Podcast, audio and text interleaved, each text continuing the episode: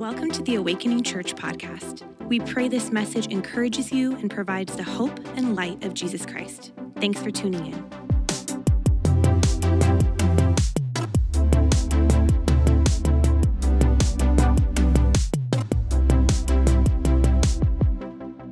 Good morning. Thanks, Levi. How are we doing? Yeah, that's what I thought.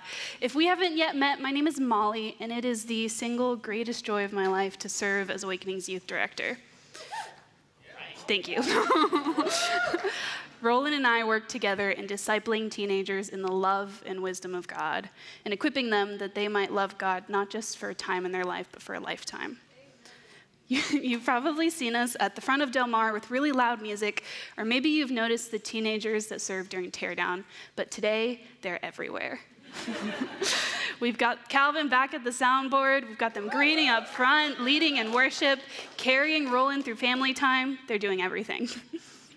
and on behalf of the youth team, we are so grateful for a church that highlights and invests in the spiritual development of teenagers. We're in this, this series called Raise Up because it is a core value here at Awakening to be a strategic training center in raising up the next generation of world changers. And this morning, we're talking about the power of God. Scripture says that God is powerful. We've heard it before. We know that it's true. But when chaos and suffering come and ransack our lives, if you're anything like me, this powerful God that I know I have access to seems far off that maybe he's not as powerful as he says he is, or if he is, maybe he just doesn't care enough to intervene. I knew I was writing this sermon on this topic a month ago, but I've had a lot of those moments this week. Moments of feeling powerless and stuck and begging for God to intervene. My father's been in the ICU for about a week now, really, really sick. And test after test and treatment after treatment.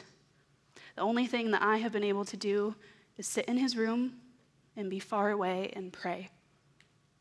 What does a powerful God mean when my dad is still sick, still in pain, and when his prognosis has not changed? And if you feel as powerless as I felt this week, I'm right there with you, and I think that God has something for both of us this morning. That maybe his power is not the splitting of the sea that we think it is, but it is something deeper and richer and fully concerned with you. So before I get any further, would you please pray with me? Jesus, thank you that you are near to us however we come in this morning, rejoicing or grieving. Thank you for laughter and thank you for teenagers and thank you for your word. Help us as we seek to hear from you we need you to open our eyes, to soften our hearts, and to help us handle your word with care. Jesus, may it be your word and will that lingers and sticks and stays, not ours and not mine. May we know you better because of something that you do today. Amen. I grew up in sunny Sacramento, California, home to the capital and not much else. I don't come from a church family, but my dad started taking us right before I hit middle school, so I was a youth group kid. Youth group was a place I went to eat pizza and play crazy games that combined soccer and frisbee and dodgeball all into one, or this game that we called pole, which is where all 50 of us middle schoolers would hang on to this tall steel pole in the middle of the gym while leaders tried to pull us off. That was the entire game. Just the last person standing won. My dad signed a lot of liability waivers. Youth group was the place where I was hearing, hearing the scriptures preached and taught and wrestled with. And youth group was the place that I went as a refuge from home and school and all the other parts of my life that were hard. And at youth group, I felt like I could just be until I caught the attention of one boy my year. When I've shared this story with my teenagers, we've called him Bob before, so today we'll call him Bob. At first, Bob was just a nuisance. He would take up any opportunity to pester me or tease me in a way akin to how my brother would. And then he started spreading rumors about me and my family. At first, just really dumb stuff that was obviously not true. But then he would gossip and tell lies that were more crafty and nasty and destructive. The kind of lies that kept kids from wanting to hang out with me, the kind of lies that my friends started to believe and then start pulling away from me. He was popular and fun and well liked, and soon his words had isolated me. Now I was actively avoiding him any chance I could. He became more direct and more disparaging, and over time it kept escalating. At this point, my youth pastor noticed, and I told him as best as I could at 12 years old about what had been happening. And I remember he shrugged and said something about emailing the kids' parents, and that was it. There was no intervention. I expressed again and again to my youth pastor, my leaders, to Bob, to Bob's friends, how much I was hurting and how it made me hate coming to youth group because I was being harassed the whole time. I did everything that we tell kids who are being bullied to do, and it did not stop. In fact, it only got worse. I was wholly powerless against this kid, and what was I supposed to do except believe everything that he had said about me? The fear and shame I felt when he would be cruel to me at youth group followed me home. Because when so many people confirm the same thing about you, either actively or passively, it's only so long before it starts to feel true.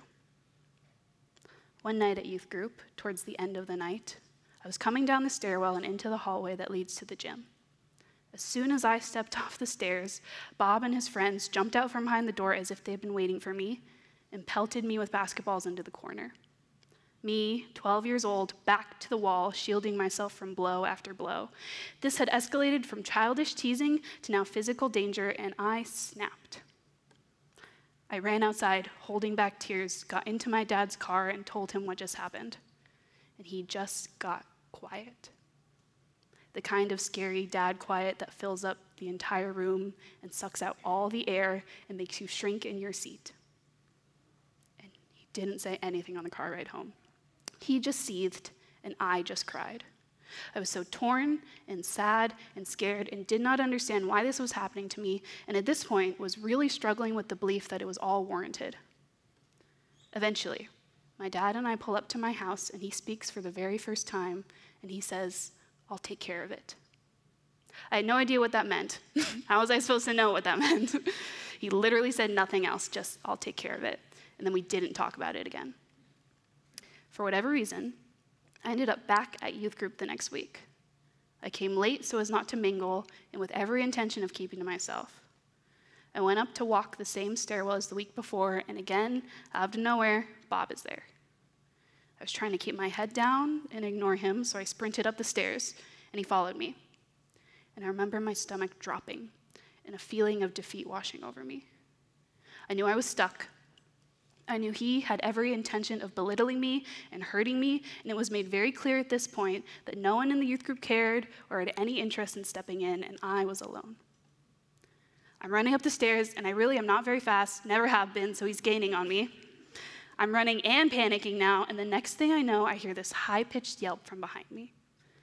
I turn around, and my older brother is holding this kid up by the collar against the wall, putting the fear of God in him my big brother, sent by my father to confront Bob, took creative liberty and used some very choice words that I cannot say at a pulpit. I stood long enough to see my brother and hear everything he had to say, and then I booked it. And this kid never bothered me again. In fact, he stayed away from me as far as he could for the rest of middle school. Oh, yeah. This is the point in the story where I tell you I don't condone violence and I would never suggest this as a solution. and I won't tell your teenagers to do it. But the reality is that I was powerless in this situation. I'd done everything you were supposed to do, like confronting him myself and telling my leaders and praying he would stop, and none of it did anything. In fact, it only got worse. And the power that my father brought into the situation by sending in my older brother to be the muscle taught me two things. One, my father had my back. My brother had my back. And they loved me by stepping into the situation themselves, and it is their presence and actions, however dramatic, that stopped the bullying. Two, who I was and who I am is a person with intrinsic value that was not being honored nor reflected in the circumstances I found myself in. And unlike the other adults around me, because they loved me, they would not leave me in this alone. Instead, they stepped in and influenced the situation in a way that only they could. Church, I'm here today to remind you and me that this picture, this suffering, powerless child, and the father who intervenes is not a new story. As a church, we're spending a year in the Gospels, and time and time again, we see Jesus stepping into our personal chaos and suffering and exacting his power to intervene in a way that only he can.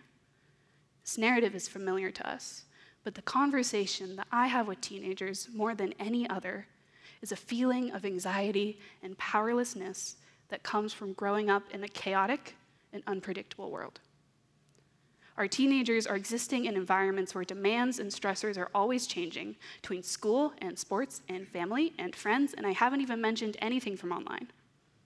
Places where the finish line keeps moving, they are never enough, where they cannot control the bad things that happen to them or their families. They're learning firsthand the reality of living in a world that is truly broken, that they are broken, and coming to this great fork in the road when I need help, where do I turn? And what does help even look like? These are true of you and I as well. This picture of this powerless child, this is us. We find the end of ourselves really quickly, so where do we turn? Where is God in all of this anyway? Why am I coming to Him and nothing is changing? In the pit in your stomach that follows, the feeling that you are alone in your suffering, your pain, your confusion, your decision making is a universal lie that I believe God has spoken against. So today, we're going to be looking at an encounter with Jesus of a person exactly in that place, a person acquainted with pain and hopelessness, and see how the power of God enters the scene in an unexpected way and what that means for us today. So turn with me to John 20, where we will read about Mary Magdalene grieving at the tomb on the third day of Jesus' death. How Jesus appeared to her and she encountered the power of God in the exact place she had no clue would come. We'll pick this up in John 20, verse 11. It will be on the screen. Now, Mary stood outside the tomb crying. As she wept, she bent over to look into the tomb and saw two angels in white seated where Jesus' body had been, one at the head and the other at the foot. They asked her, Woman, why are you crying? They have taken my Lord away, she said, and I don't know where they've put him. At this, she turned around and saw Jesus standing there, but she did not realize that it was Jesus. He asked her, Woman, why are you crying? Who is it that you're looking for? Thinking he was the gardener, she said, Sir, if you've carried him away, tell me where you've put him, and I will get him. Jesus said to her, Mary. She turned towards him and cried out in Aramaic, Rabboni, which means teacher. Jesus said, Do not hold on to me, for I have not yet ascended to the Father. Go instead to my brothers and tell them, I'm ascending to my Father and your Father, to my God and your God. Mary Magdalene went to the disciples with the news I have seen the Lord. And she told them that he had said these things to her. In high level, we see a woman grieving the loss of her teacher, of her Lord, as she calls him, grieving so intensely that she doesn't recognize Jesus, and then Jesus reveals himself, and she flips out, and he sends her to be the first person to tell the disciples that Jesus was seen alive. Hold on to that, we'll return to it. But to fully grasp the magnitude of this moment, we have to zoom out a little bit and look at Mary Magdalene as a person. To look at her as an individual and her relationship with Jesus as having gone far, far beyond this moment that John describes. She's not there randomly. There's a reason she's at the tomb grieving. There's a reason she's there alone when no one else is. There's not a ton written on Mary Magdalene in the Gospels, but there is this short account in the book of Luke that sheds really helpful light. Luke would say in Luke 8, 1 through 3, that Jesus traveled about from one town and village to another, proclaiming the good news of the kingdom of God. The twelve were with him, and also some women who had been, women who had been cured of evil spirits and diseases. Mary, called Magdalene, from whom seven demons had come out. Joanna, the wife of Chuza, the manager of Herod's household, Susanna, and many others. These women were helping to support them out of their own means. What is Luke saying here?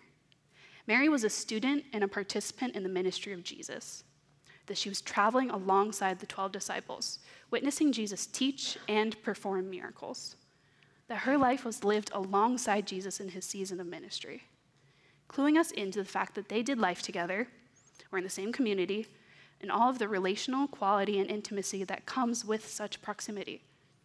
A few other women are mentioned in the text, but Mary Magdalene is the only one who is described to have been delivered out of something. Not only did she have this teacher student relationship with Jesus, but she had personally experienced his healing power. In such a quick verse, Luke describes a really harrowing manner of suffering that Mary was subject to possession of seven demons. Apparently, one wasn't enough. Imagine for a moment the torment and suffering and hopelessness that must have been her life for we don't know how long. What does such suffering say about the circumstances of her physical well being, her emotional health, her spiritual state?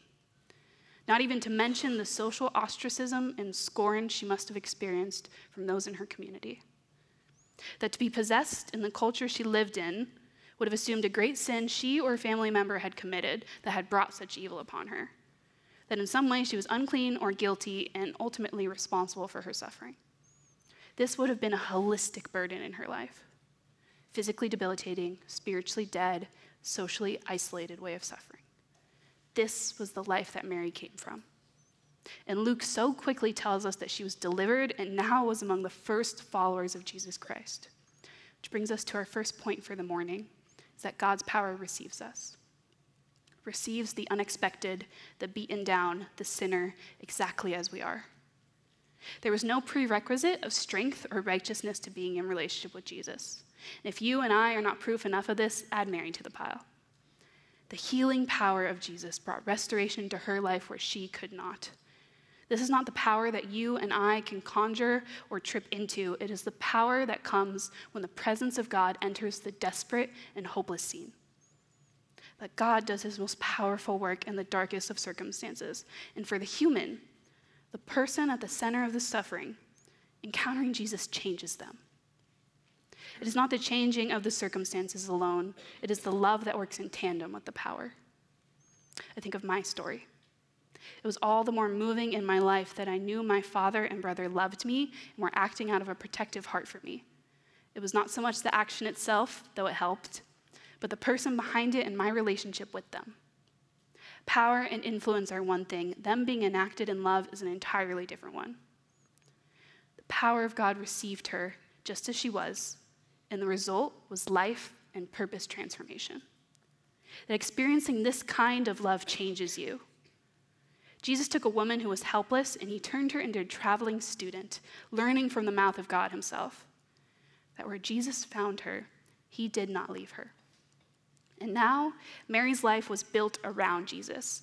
He changed her, and she followed him faithfully, an entirely new trajectory to the life she once lived. This is why we see her at the tomb. Her personal healer, her teacher, was just executed on a Roman cross, and she's grieving, weeping. That again, Mary found herself helpless, except this time her rescuer was dead. And I can't help but wonder if Mary was asking herself the same question is God really as powerful as he says he is?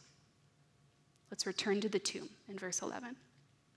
Now, Mary stood outside the tomb crying. As she wept, she bent over to look into the tomb and saw two angels in white seated where Jesus' body had been, one at the head and the other at the foot. They asked her, Woman, why are you crying? They have taken my Lord away, she said, and I don't know where they've put him. Mary's incredibly desperate. She went to the tomb and found it empty, clearly from the text, believing that someone had taken Jesus. Then, as she's weeping, she looks in the tomb a second time and sees two angels. But there's no indication in the scripture that she understands the reality of there being two angels in the tomb, because she doesn't freak out and she talks to them like they're just two other people. They ask her why she's crying.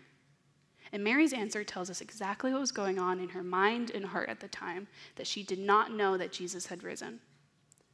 That as far as she knew, someone had stolen Jesus' body and now he was gone. Not only was she grieving the violent and unjust death of Jesus, but someone had disrespected his burial and stolen him, and she had no idea of how to know where he was taken. Mary says, They've taken my Lord away. She calls him Lord, a title of honor and respect and reverence that a servant would call their master. This is who she was mourning. She was at the tomb because what else do you do when you love someone but be where they are? And now her grief is cut afresh and multiplied. Picking up in verse 14, at this, she turned around and saw Jesus standing there, but she did not realize that it was Jesus. He asked her, Woman, why are you crying? Who is it you're looking for? Thinking he was the gardener, she said, Sir, if you've carried him away, tell me where you've put him, and I will get him. Jesus said to her, Mary. She turned toward him and cried out in Aramaic, Rabboni, which means teacher. Mary's overwhelming grief literally blinding her from recognizing Jesus. But who would she have expected to see alive at the tomb? Not the guy they just buried in it.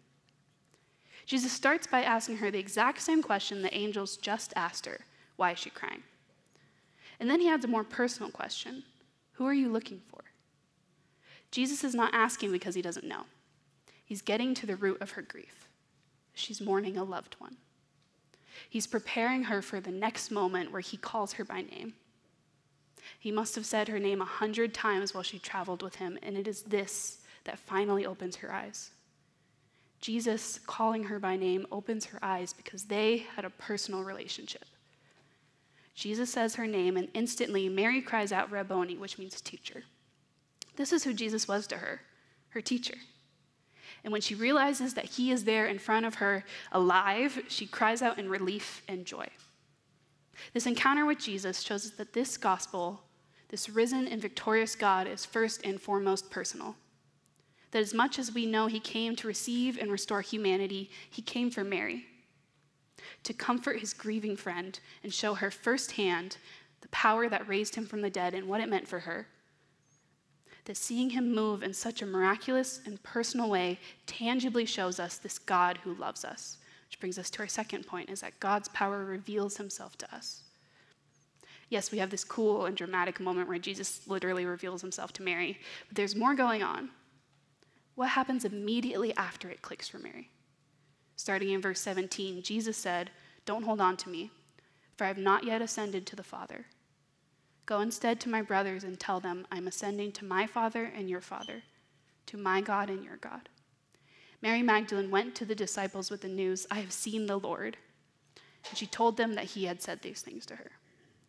A couple things are happening here. Not only is this gospel personal, but it is final.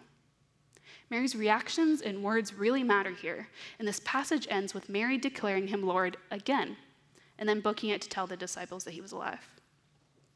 Mary had called him Lord before. She believed. Mary had seen firsthand Jesus live the perfect life that the Bible tells us he lived.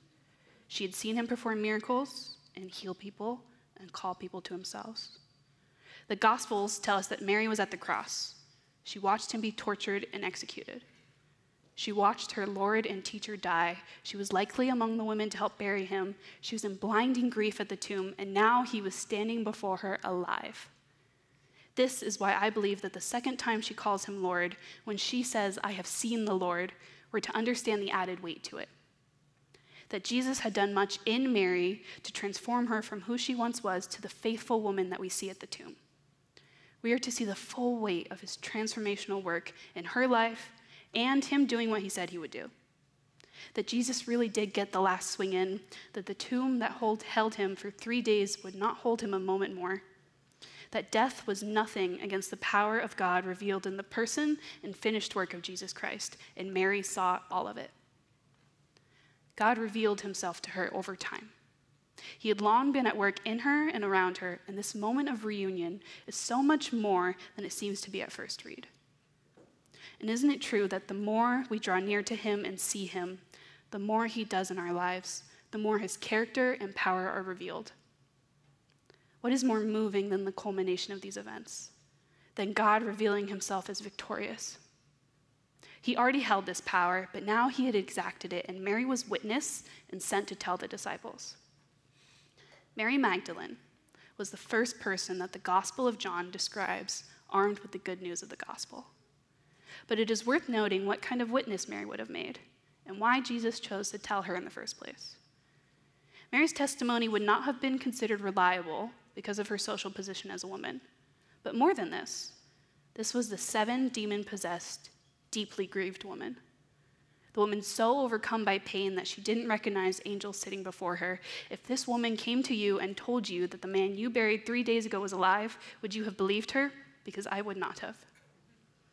Jesus was not ignorant to any of these realities. He chose and sent Mary intentionally. It should strike us that the, pers- the people that God chooses to be recipients and ministers of his gospel are the unexpected and the weak.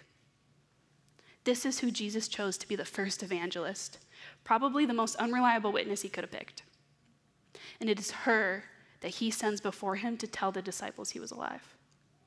We see again in full that there is no prerequisite to being used by God because the power is not ours in the first place. This gospel is not contingent on anything you or I could ever do. It is not earned and it is not partial. Meaning that whoever you are, wherever you come from, whatever you've done, cannot keep you from the love of God, and it does not exclude you from being used by Him.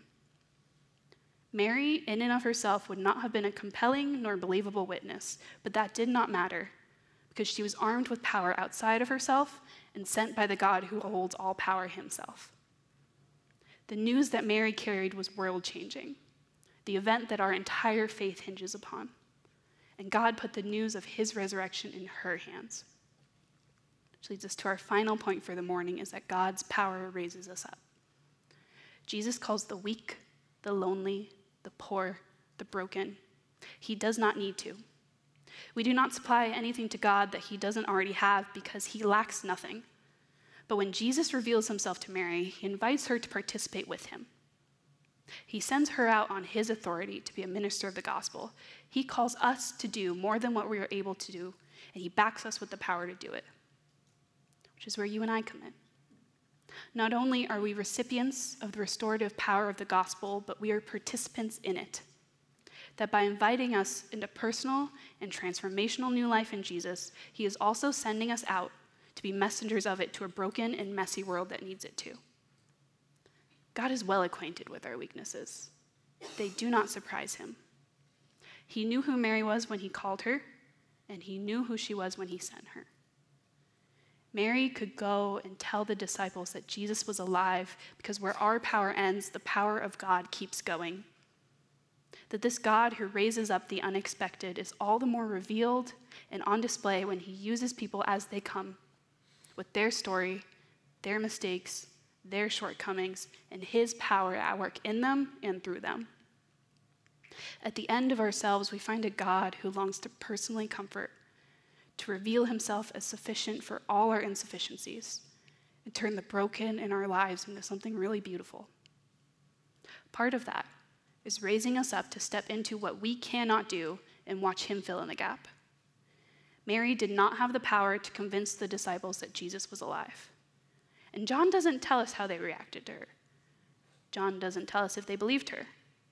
We don't know how this scene plays out, but it was not the last of it. Because God is always doing more than you and I can fathom He is doing. And now, in the scriptures, we have the story of this woman from Magdala who God chose to be a minister of His gospel. That we would learn something from her life. Not that Mary was impressive, but that the power of God rested on her weakness, and He used her obedience, her faith, to do something that only He could something good. In 2 Corinthians, Paul describes it this way that his grace is sufficient for us, for his power is made perfect in our weakness. Therefore, I will boast all the more gladly about my weaknesses, so that Christ's power may rest on me. This is what God does. He takes our weaknesses and makes it the resting place of his power. That he has not forsaken you nor left you without help or hope. And for us today, these are still true. So I want to lead us towards two encouragements. First, for the hurting and the waiting and the needy in the room, the greatest predictor of God's future faithfulness is his past faithfulness. Because he has been faithful to you and I in the past, he will continue to be because that is who he is. Look no further than the cross and the resurrection to see God's great love for us.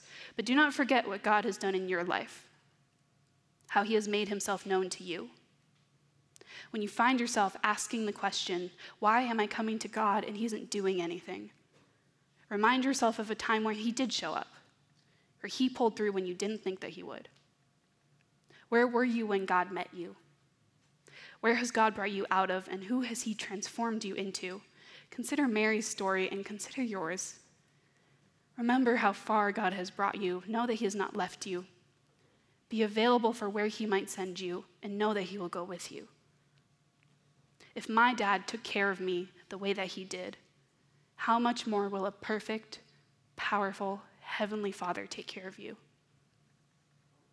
And lastly, be encouraged by the faith of, the, of those around us that God is still doing this work today. As someone on the front lines of young people encountering and deepening their relationships with the Lord, He is still calling people to Himself. He is still restoring and awakening people to new life. You can grab any student from our youth group, they're right there, and they will be able to tell you something about this powerful God. That they have stories about God moving in their lives, and whether they know it or not, God is using them right where He has them. It is a student who told me that she felt God for the first time at youth camp how his presence was thick in the air and it brought something tangible to her faith. It is a student who was experiencing great anxiety, and he held out his hands and asked God for peace, and God gave it to him.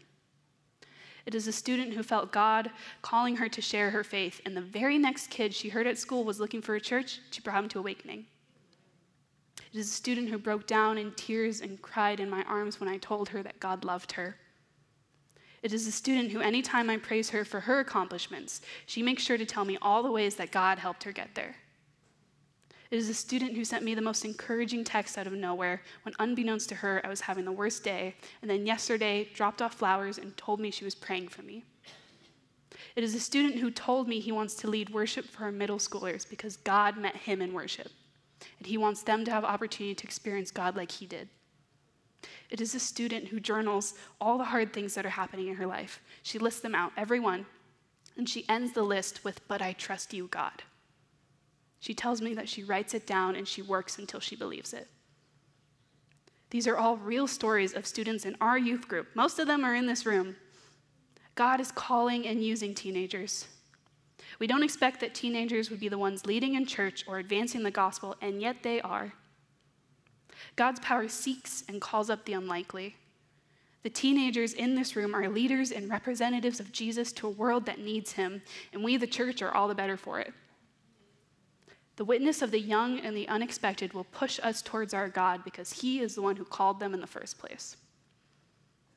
There's great hope for us because the God of all power is alive, and how else are we to respond but in worship? To look to God and the great lengths he has gone to prove his love for us to thank Him for the new life that He has given us and be encouraged by the faith He is producing in those around us and be moved to faith ourselves. So as we go to worship, stand and pray with me.